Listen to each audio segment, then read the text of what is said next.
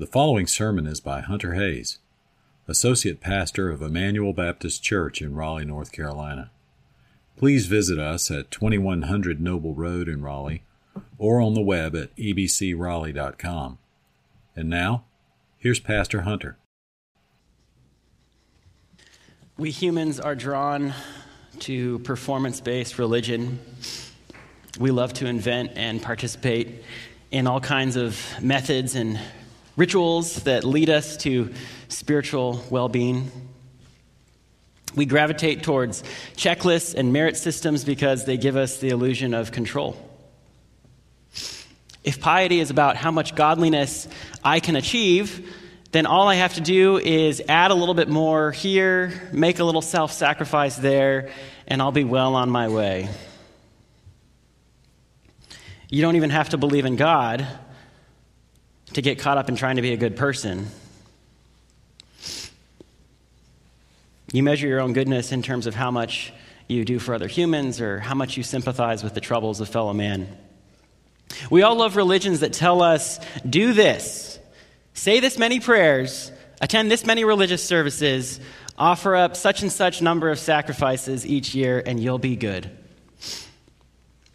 All you have to do is look at all the religions there are in the world.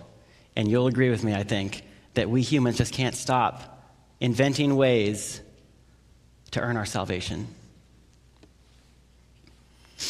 We tend to shy away, however, from religion that promises that the way to salvation is insurmountable for us. And we don't like to be told, you can't do it. We're not a fan of anyone telling us, you're not good enough. And it's not just because it messes with our ego. We're troubled by revelations of our unworthiness because deep down inside we know it's true and we're scared of this and we don't know what to do about it. And for people who love to do things to solve our problems, it leaves our feet dangling in the water when we realize there's nothing that we can just do and that's one of the reasons why the Bible's teaching about human nature is so off putting to most people, I think. If it's true that our problem goes so deep to the very core of who we are, then there's not a lot of options for us. If deep down inside we're not good people, then we can't work out the goodness in us. We need a complete overhaul. We need the Bible's teaching on human depravity more than ever in the age we're living in because fewer people choose to grapple with this reality.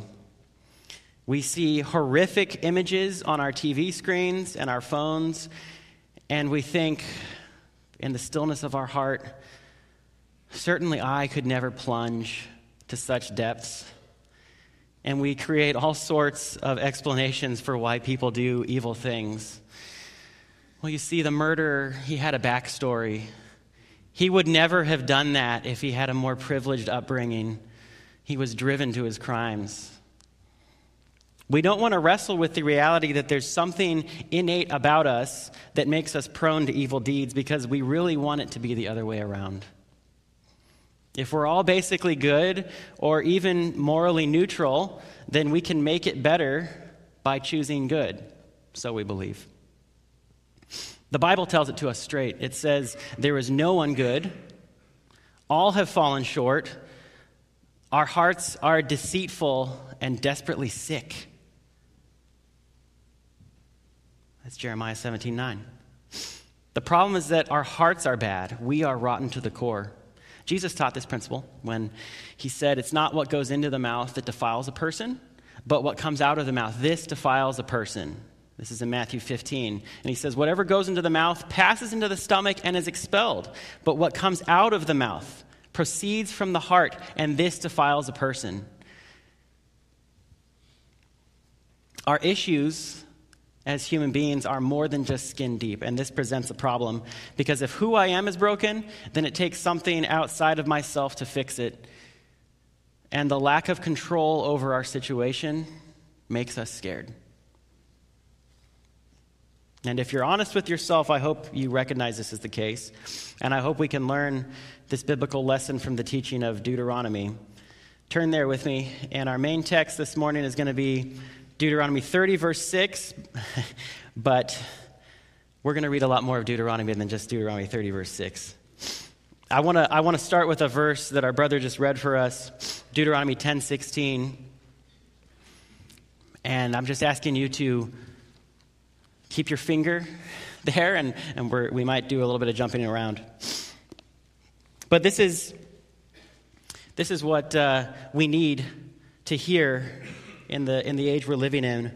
If our hearts are really broken beyond repair, then imagine the frustration of hearing Moses tell the children of Israel to circumcise your heart and be no longer stubborn. Okay, put your shoes in the, put your, put your feet in the shoes of uh, the Israelites standing there. I want to suggest this morning that this command to circumcise your heart is exactly what's necessary for us to know God, and it's impossible for us to do on our own. And we'll show that. This is much different than physical circumcision, okay? Uh, which is the point of reference Israel had when Moses told them to circumcise their hearts. God commanded Abraham to take a knife to one of the most sensitive areas of his body and perform surgery as a sign of good things to come. In fact, everyone born in Abraham's line and everyone in his house was to have this surgery performed. And in God's mercy, it was, aside from Abraham, it was supposed to be performed on those who were eight days old, so they were, were younger and it might not be quite as sensitive. And it would be a perpetual reminder of the covenant that God made with Abraham. So, why does Moses tell the people to circumcise their hearts? Allow me to give you just two insights quickly into the meaning of circumcision in the Bible, and hopefully that will help us see the power of this metaphor.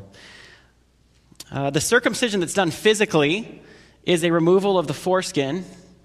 And from the best Bible scholars can tell, it was a ritual performed on the priestly class to initiate them into service in Egyptian culture.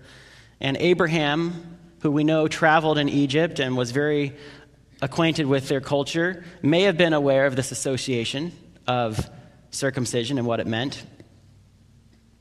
So then it would have made sense to Abraham that God wanted him to perform this act of consecration because, in the very context where he gives circumcision, he tells Abraham, Walk before me and be blameless. And you can reference this in Genesis 17 too. I'm not asking you to turn there. The command to walk before me and be blameless is an invitation to Abraham to be a sort of priest, a representative to all the nations of what a relationship with God looks like. God tells Abraham that every male in his household and every male born into his line must be circumcised as well. And this makes sense because the chosen nation descended from Abraham was called a kingdom of priests in Exodus 19:6. So Israel had this priestly status. They had this covenant sign of circumcision. So, what does the call to circumcise their hearts mean? It's a call to consecrate the very core of who they are to Yahweh and to his service. The Lord wants not just a physical, outward symbol of their dedication to Him, but an inward, true reality. And in order for this to become a reality, they must be circumcised in their hearts. Circumcision is, is used as a metaphor elsewhere in the Bible. Do you remember when God told Moses to go speak to Pharaoh and say, Let my people go? Do you remember how he responded? Well, he said in, in Exodus 6:12, "How then shall Pharaoh listen to me for I'm a man of uncircumcised lips?" So what's he saying? Well, Moses is referring to a weakness that he had in which he he perceived about himself that he's not an effective communicator. He actually, he actually speaks of this lack of eloquence elsewhere. Isn't it funny, though, that he compares this lack of eloquence to being uncircumcised? Why would he do that? Well, uncircumcision is commonly used to refer to things in the Bible that are ineffective and fail to function as they should. People's ears are uncircumcised when they fail to hear the word of God. Israel's heart is called uncircumcised when it's not devoted to Yahweh.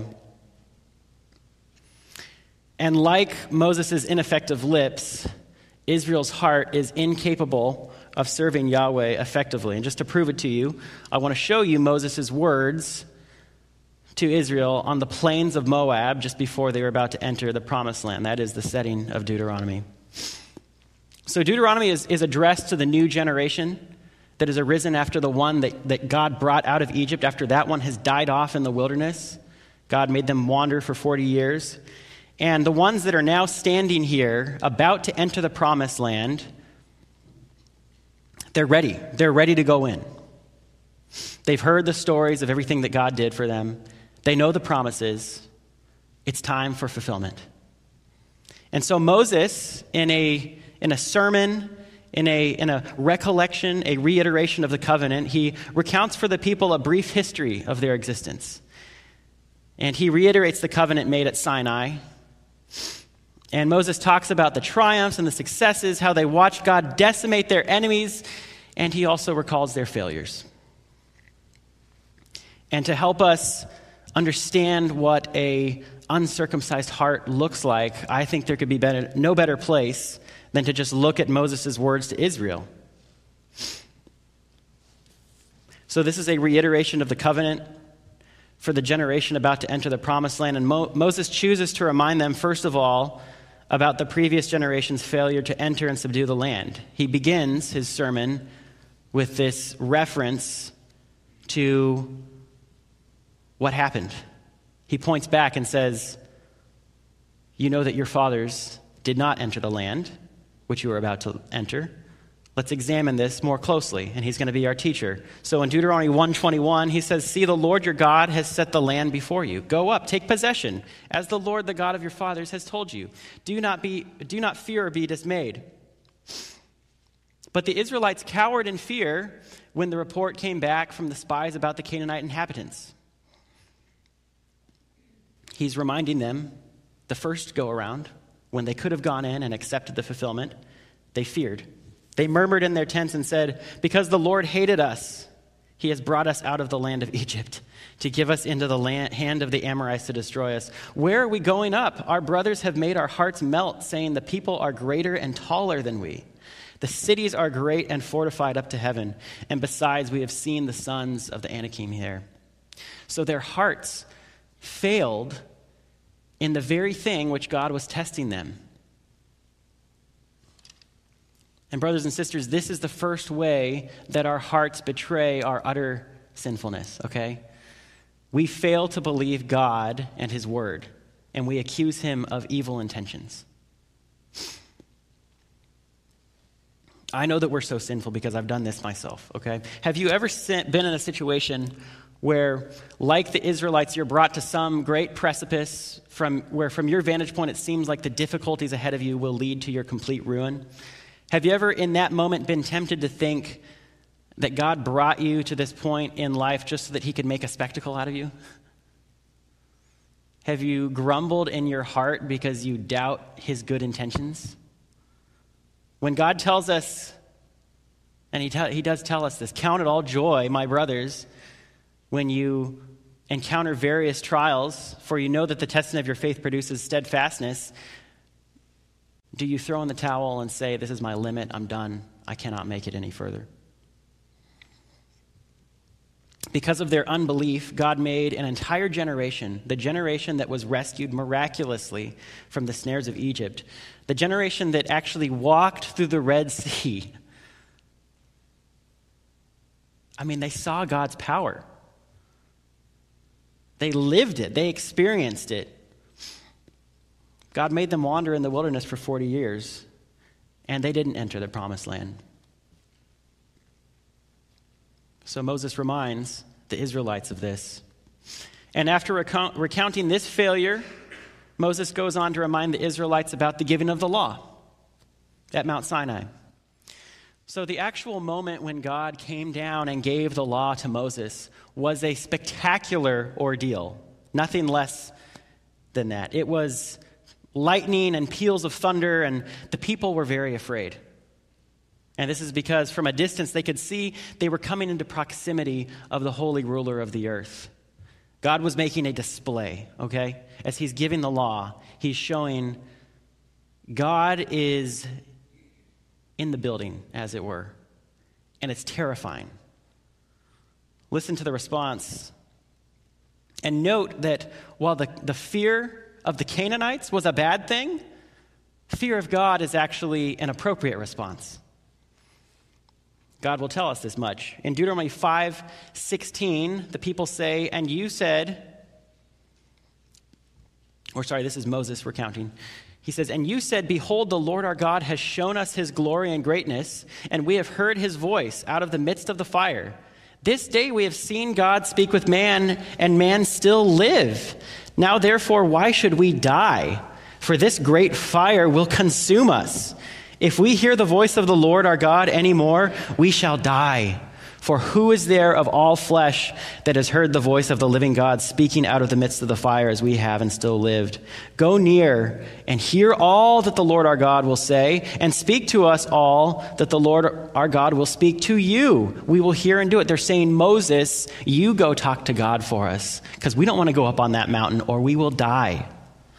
Here they recognize their need for an intercessor, one who goes between God and man, because the holy cannot dwell with the unclean. The glory of the Lord would eviscerate the sinful thing it comes into contact with. And there's a sense of this, a palpable sense that the Israelites beheld with their eyes. And there's a proper fear and reverence for Yahweh when his glory is revealed.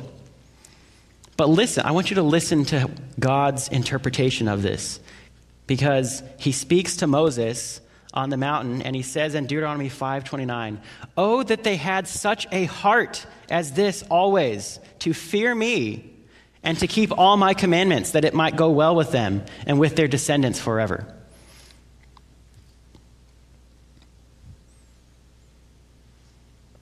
And this is where another shortcoming of our hearts comes to the fore. We don't have a proper and consistent and unyielding fear of the Lord. We, like the Israelites, may have moments where we grasp the awesome weight and consuming fire of God's holiness, but we quickly forget. We lose sight of his terrible fury and wrath towards sin. Uh, there's a man by the name of Michael Gungor uh, who is a prominent musician, and he used to be a worship leader in a megachurch. And I've listened to his music, and I think he's an incredibly talented musician. And I, I, I like to listen to some of his older stuff for sure, and some of his new as well, I, I suppose. But he, uh, he used to be a worship leader, is the key term there. He's, he deconstructed his faith, as much as that's possible, I guess, and now he identifies as a sort of mystic, or he sometimes associates himself with the Orthodox. But he has some considerable influence as a public figure, which is why I'll mention to you what I'm about to mention to you. He's known for his edgy remarks about religion, and one thing I saw in a recent Twitter post caught my eye, and I'm going to put up the quote so you know I'm saying what he said, not what I say. Yeshua is Allah, shalom. Still quoting. If you are a Christian and you have any problems with that sentence, it's 100% only your own bigotry making you feel uneasy with it. That's as Orthodox Christian of a sentence could be. Unquote. Well, I'm a Christian and I have a problem with that sentence. And it's not because I'm a bigot, though I do suppose it's probably true that I at times unfairly and self righteously look down on others. Okay, I'm willing to take that, uh, that blame. But I would never support a sentence like this because it equates Yahweh with a false God. And that's a dreadful thing to do. And I'm actually terrified of what that means because, as we know, Yahweh is holy. He says of himself in Exodus 20, verse 5, when he explains the second commandment You shall not bow down to them or serve them, for I, the Lord your God, am a jealous God, visiting the iniquity of the fathers on the children to the third and fourth generation of those who hate me, but showing steadfast love to thousands of those who love me and keep my commandments. Mr. Gungor's statement that he made on Twitter shows a confident and settled disdain for the God revealed on the pages of Scripture Jesus said in John 8 that I and the Father are one. He calls himself one with the Father. And I don't know how many know this, but Islam says it's blasphemy to say that God has a son. Uh, even today on the Dome of the Rock, there's this inscription that says, The Messiah, Jesus, son of Mary, was only a messenger of God, and his word which he conveyed unto Mary, and a spirit from him. So believe in God and his messengers, and say not three, cease. I think that's a blasphemous statement, too. It might be more blasphemous than Gungor's, but it also entirely dismantles his statement that Allah and Yeshua are the same. But really, I think there's a more serious thing here. And it's a peril for Mr. Gungor, and I, I truly sorrow for him because the Lord tells us in James 3 1, Not many of you should become teachers, my brothers, for you know that we who teach will be judged with a greater strictness. And so my heart truly sorrows for this man who has such a cavalier attitude and takes it upon himself to be an influencer. Because verses like James 3 1 remind us that God will hold everyone accountable who leads people astray. And Jesus himself said it would be better for someone to have a millstone hung around his neck and be cast into the sea than to mislead or cause one of his little ones to stumble. This is a, a minor side lesson for us, but we need to allow the fear of God to influence how we use our keyboards, do we not? We need to live as though He's listening to everything we say and watching every interaction we have. And sadly, as I look at what goes on online, I do not see, even Christians at times, living with this kind of fear. God is an exclusive God, He will not compete with rivals, He will share His glory with no other. And that is why a key theme in the message of the whole book of Deuteronomy is found in the Shema. Deuteronomy 6, 4 through 6. He says, Hear, O Israel, the Lord our God, the Lord is one. You shall love the Lord your God with all your heart, and with all your soul, and with all your might. And these words that I command you today shall be on your heart. And this, brothers and sisters, reveals yet another way that our hearts fail to function as they ought and if you're honest with yourself, you know this is true. Yahweh demanded exclusive loyalty, all encompassing loyalty, meaning there's no room for idols.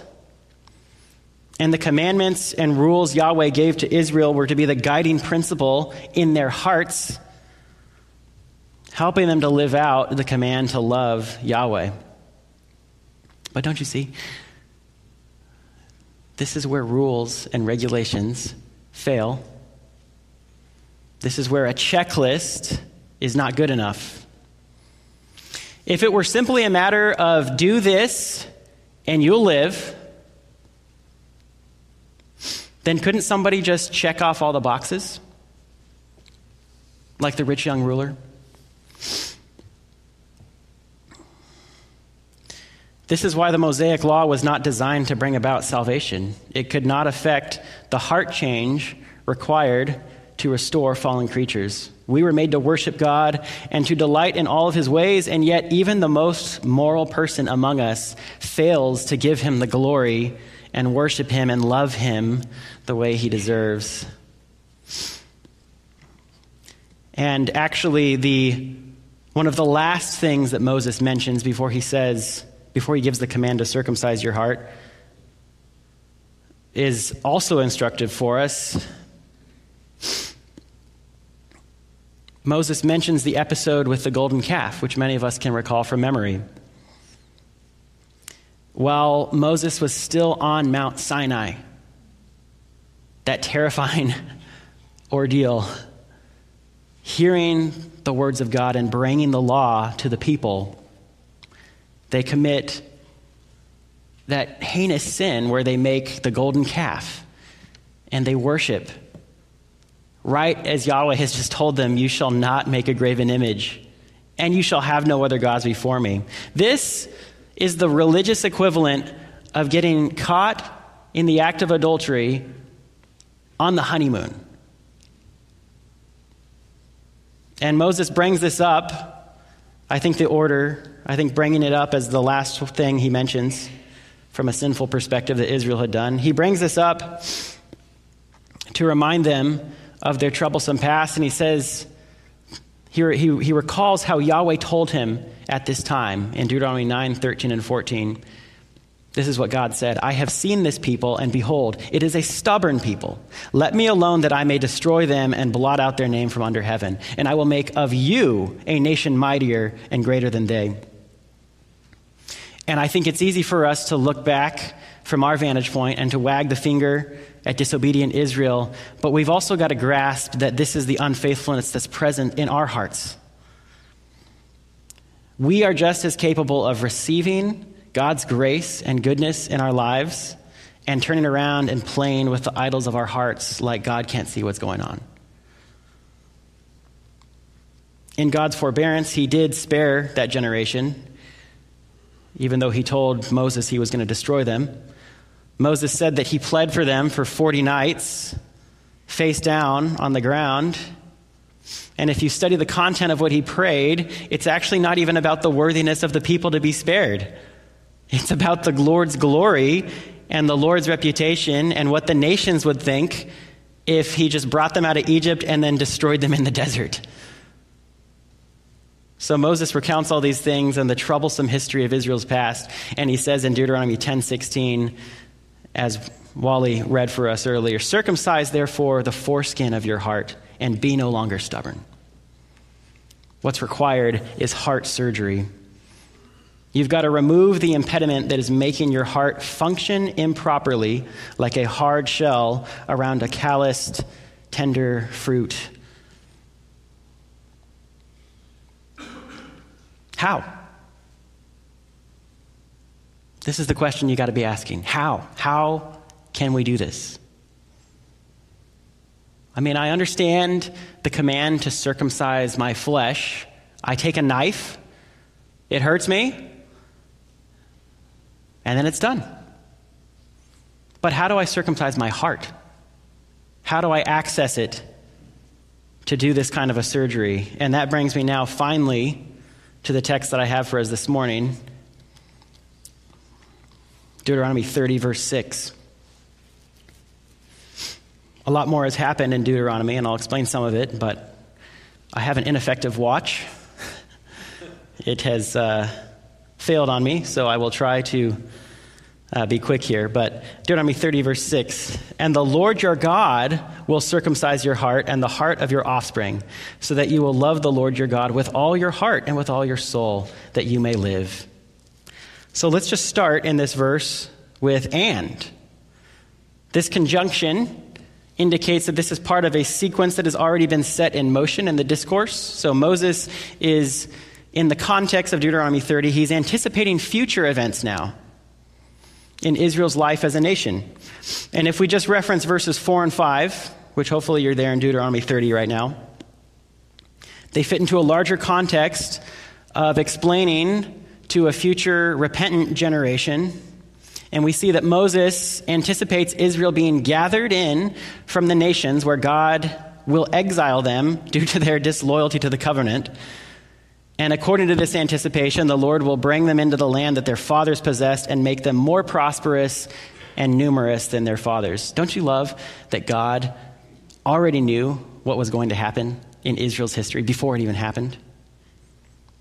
He, I mean, he spelled it out in the covenant. He gave them blessings and curses, and he said, These curses are going to come upon you, and when they do, and when I drive you out of the land, because you're not going to stay there for long, this is what will happen. The Lord God will circumcise your heart. The Lord says He's going to do it. So once Israel comes to grips with the fact that this heart change cannot happen apart from the Lord's grace, I think that's the purpose of the law, is to show the failure every time you try to keep it that you do not have it in you to obey. Just when you think it's all over, the Lord intervenes. And He is the only one that can fix stubborn hearts. There's echoes of this in Ezekiel 36, that famous passage about the new covenant. Verse 26 of Ezekiel 36 says, I will give you a new heart, and a new spirit I will put within you, and I will remove the heart of stone from your flesh, and give you a heart of flesh. And I will put my spirit within you, and cause you to walk in my statutes, and be careful to obey my rules. And, brothers and sisters, this is our hope. This was Israel's hope, this is our hope, that the Lord offers a heart renewal that only He can supply. So, what does God actually do in this heart circumcision? He removes the stubbornness. He softens the hard heart of unbelief that will not follow him in simple, childlike faith. The Lord does this. Isn't that amazing? He makes it sensitive to his call. This is the surgery that God performs on hearts, and, and we hear a reference to this need in Jeremiah 4 3 through 4. This is actually the third. There are three references to heart circumcision in the Bible. This is the third one. Now, this is the prophets talking to Israel. He says, For thus says the Lord to the men of Judah and Jerusalem Break up your fallow ground and sow not among thorns. Circumcise yourselves to the Lord. Remove the foreskin of your hearts. The Lord does a work in the human heart that is nothing short of revitalization it becomes soft, it becomes tender, it becomes capable of bearing fruit. And this is our hope. So, what does a circumcised heart look like? What does it actually look like? I'll give you a few characteristics. First, and most importantly, it responds in faith to the message of salvation in Jesus Christ. And this is illustrated for us powerfully when Peter gives his sermon on Pentecost shortly after the Lord ascended to heaven. Peter speaking to Jews gathered in Jerusalem in Acts 2. And he, he says, Men of Israel, hear these words Jesus of Nazareth, a man attested to you by God with mighty works and wonders and signs that God did through him in your midst, as you yourselves know. This Jesus, delivered up according to the definite plan and foreknowledge of God, you crucified and killed by the hands of lawless men. God raised him up and then a few verses later, he says, Let all the house of Israel therefore know for certain that God has made him both Lord and Christ, this Jesus whom you crucified. And so, how do I know that the circumcised heart is one that responds to this message of the Lord Jesus Christ? and the salvation that's in him well all you have to do is look at, at acts 2.37 it says that when they heard this they were cut to the heart they responded in faith, Brothers, what shall we do? And Peter says to them, Repent and be baptized, every one of you, in the name of Jesus Christ for the forgiveness of your sins, and you will receive the gift of the Holy Spirit. And it's, it's amazing. God saves 3,000 people that day. 3,000 people whose hearts have been changed. The circumcised heart responds to the message of Jesus Christ. Secondly, the circumcised heart submits itself to God and his ways, not out of compulsion, but willingly. We saw in Deuteronomy 30, verse 6, it describes the outcome of circumcision. It says that you will love the Lord your God with all your heart and with all your soul. The circumcised heart actually wants to do God's will. Jesus declared this was the greatest commandment, did he not? So, do you see that Jesus is calling for nothing less than a transformed heart?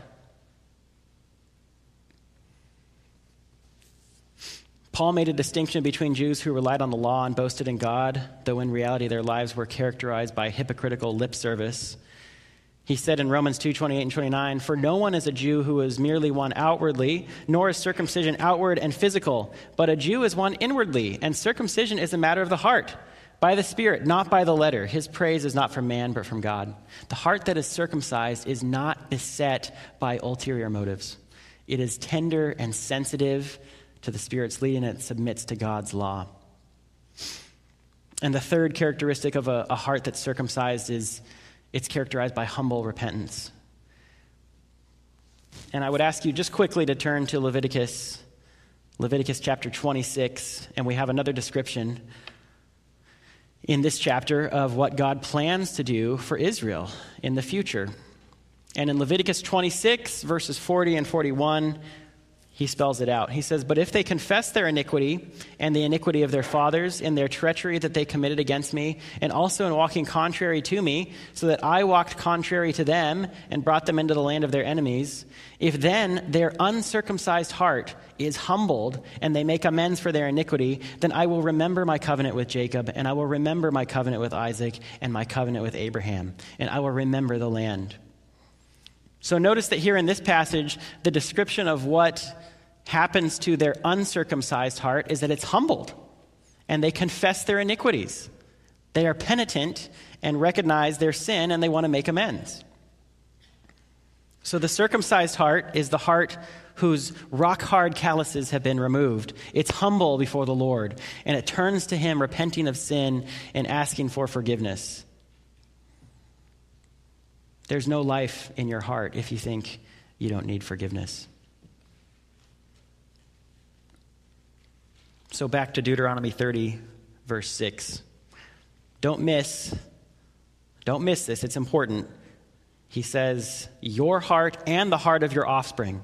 So we just we can't separate this promise from the people to whom it was promised. Ever since Abraham, God has made promises to those who are ethnically related to Abraham. The promise extends to others who follow after Abraham in faith as well, okay, you and me. But it doesn't skip over or transfer from them. And this is, this is the beauty of the Bible and God's great, great plan. We have to believe God when He says in Romans 11 that all Israel will be saved. It's amazing, and it's true. God can save Israel.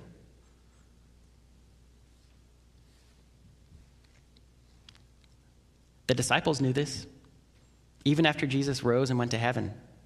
Peter, in that same exact sermon that I just quoted for you earlier, he said, For the promise is for you and your children, and for all who are far off, everyone whom the Lord God calls to himself. God's going to save them. God will give them a heart of repentance, though they reject their Messiah now. I don't, I don't know how it's going to happen or the, the means he's going to use to do it, but I just leave the timing up to him.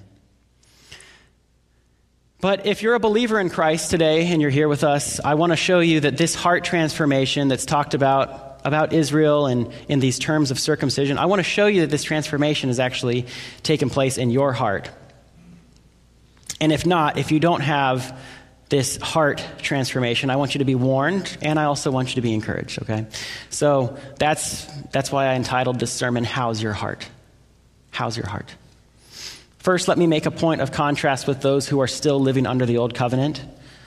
So, as the Jews who rejected Jesus and they rejected the invitation of the apostles, Paul, who was himself a former Pharisee and persecutor of Christ, points out about his own Jewish brethren to this day, when they read the Old Covenant, that same veil remains unlifted because only through Christ is it taken away.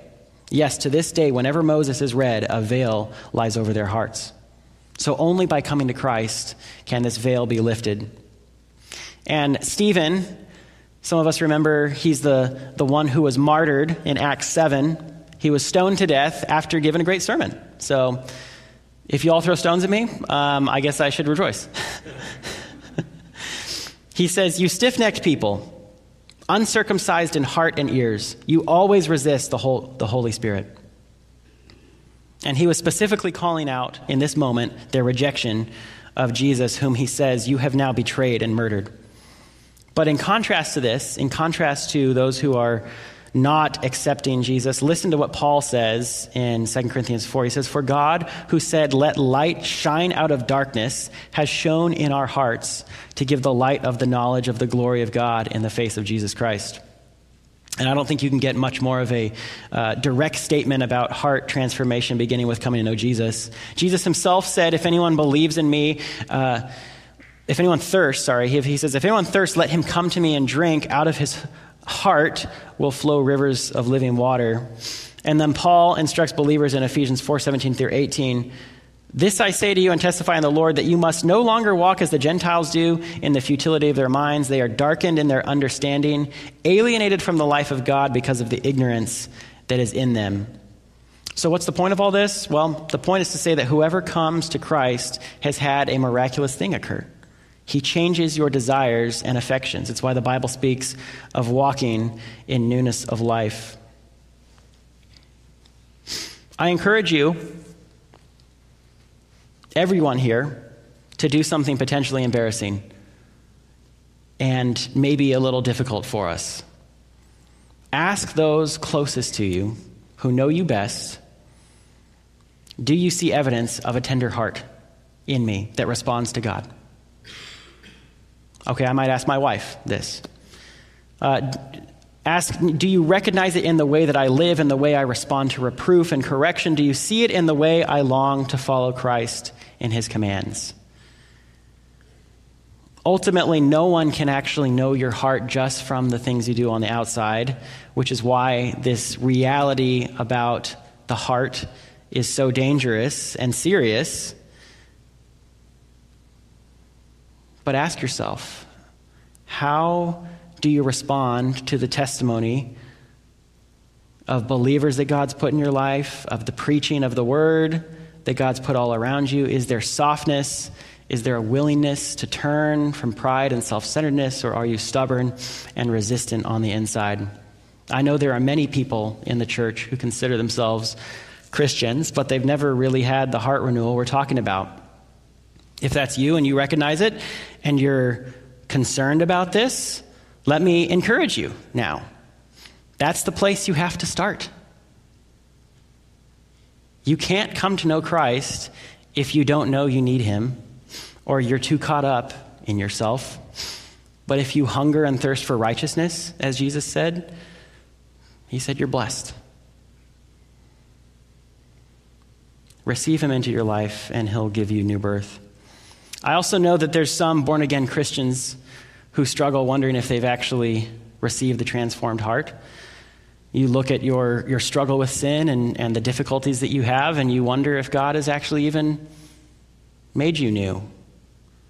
And let me just encourage you with one passage that's near and dear to my heart Titus 3 3 through 8. He says, For we ourselves were once foolish, disobedient, led astray, slaves to various passions and pleasures, passing our days in malice and envy, hated by others and hating one another.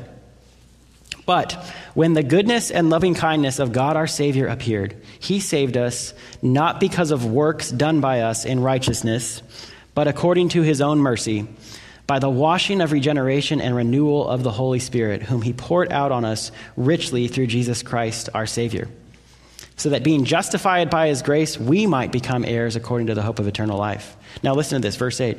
This, the saying is trustworthy, and I want you to insist on these things so that those who have believed in God may be careful to devote themselves to good works. So in this one passage, Paul teaches both regeneration and renewal of our hearts, as well as the need to be careful, for believers to be careful to be devoted to good works.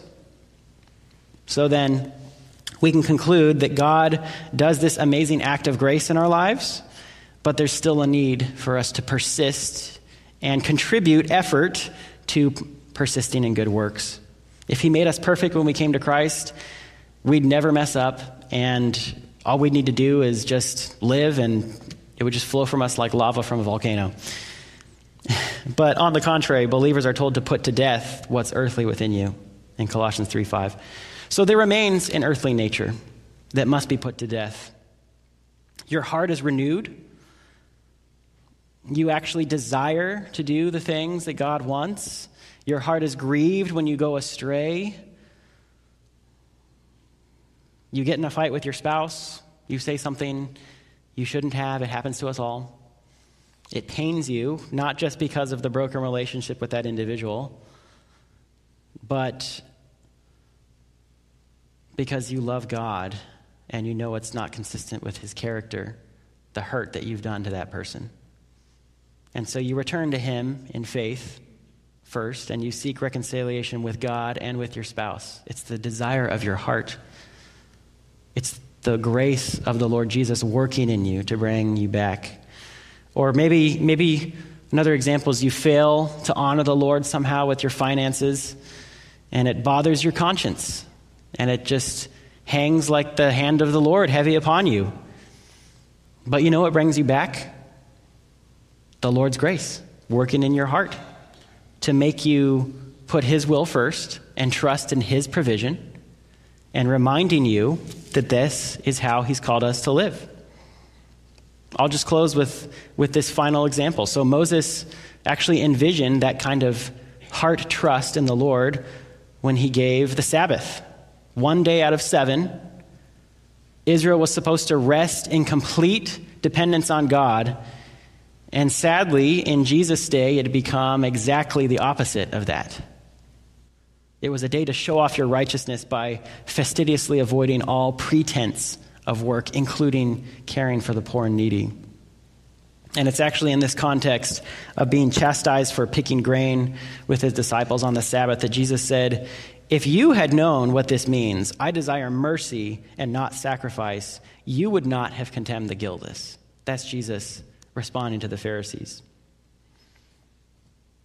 And Jesus, being God, knows what God has always wanted. He wants your heart and not your ritual commitment. Only come to Him. Give Him your heart, and He will make it yearn for what He yearns for. He will make you love Him. Let's pray. Our God, how hard it is for us to manifest these feelings of love for you in our hearts, and how difficult it would be if just left in our own strength to, to find the power to serve you and to love you with all our heart and all our mind and all our strength. Lord, thank you that through Jesus we, we have hope that you will actually do the work that's required to transform us and make us love you and, and walk with you. Lord, sometimes as believers, we just need a little renewal, a little, a little step up in our walk. God, please tear from us our selfishness, our pride. Help us to respond to your work in our lives. Lord, and if there's anyone here today that, that knows that their heart is opposed to you, well, Lord, all, all we can do is just ask that you would soften them and bring them to you this day.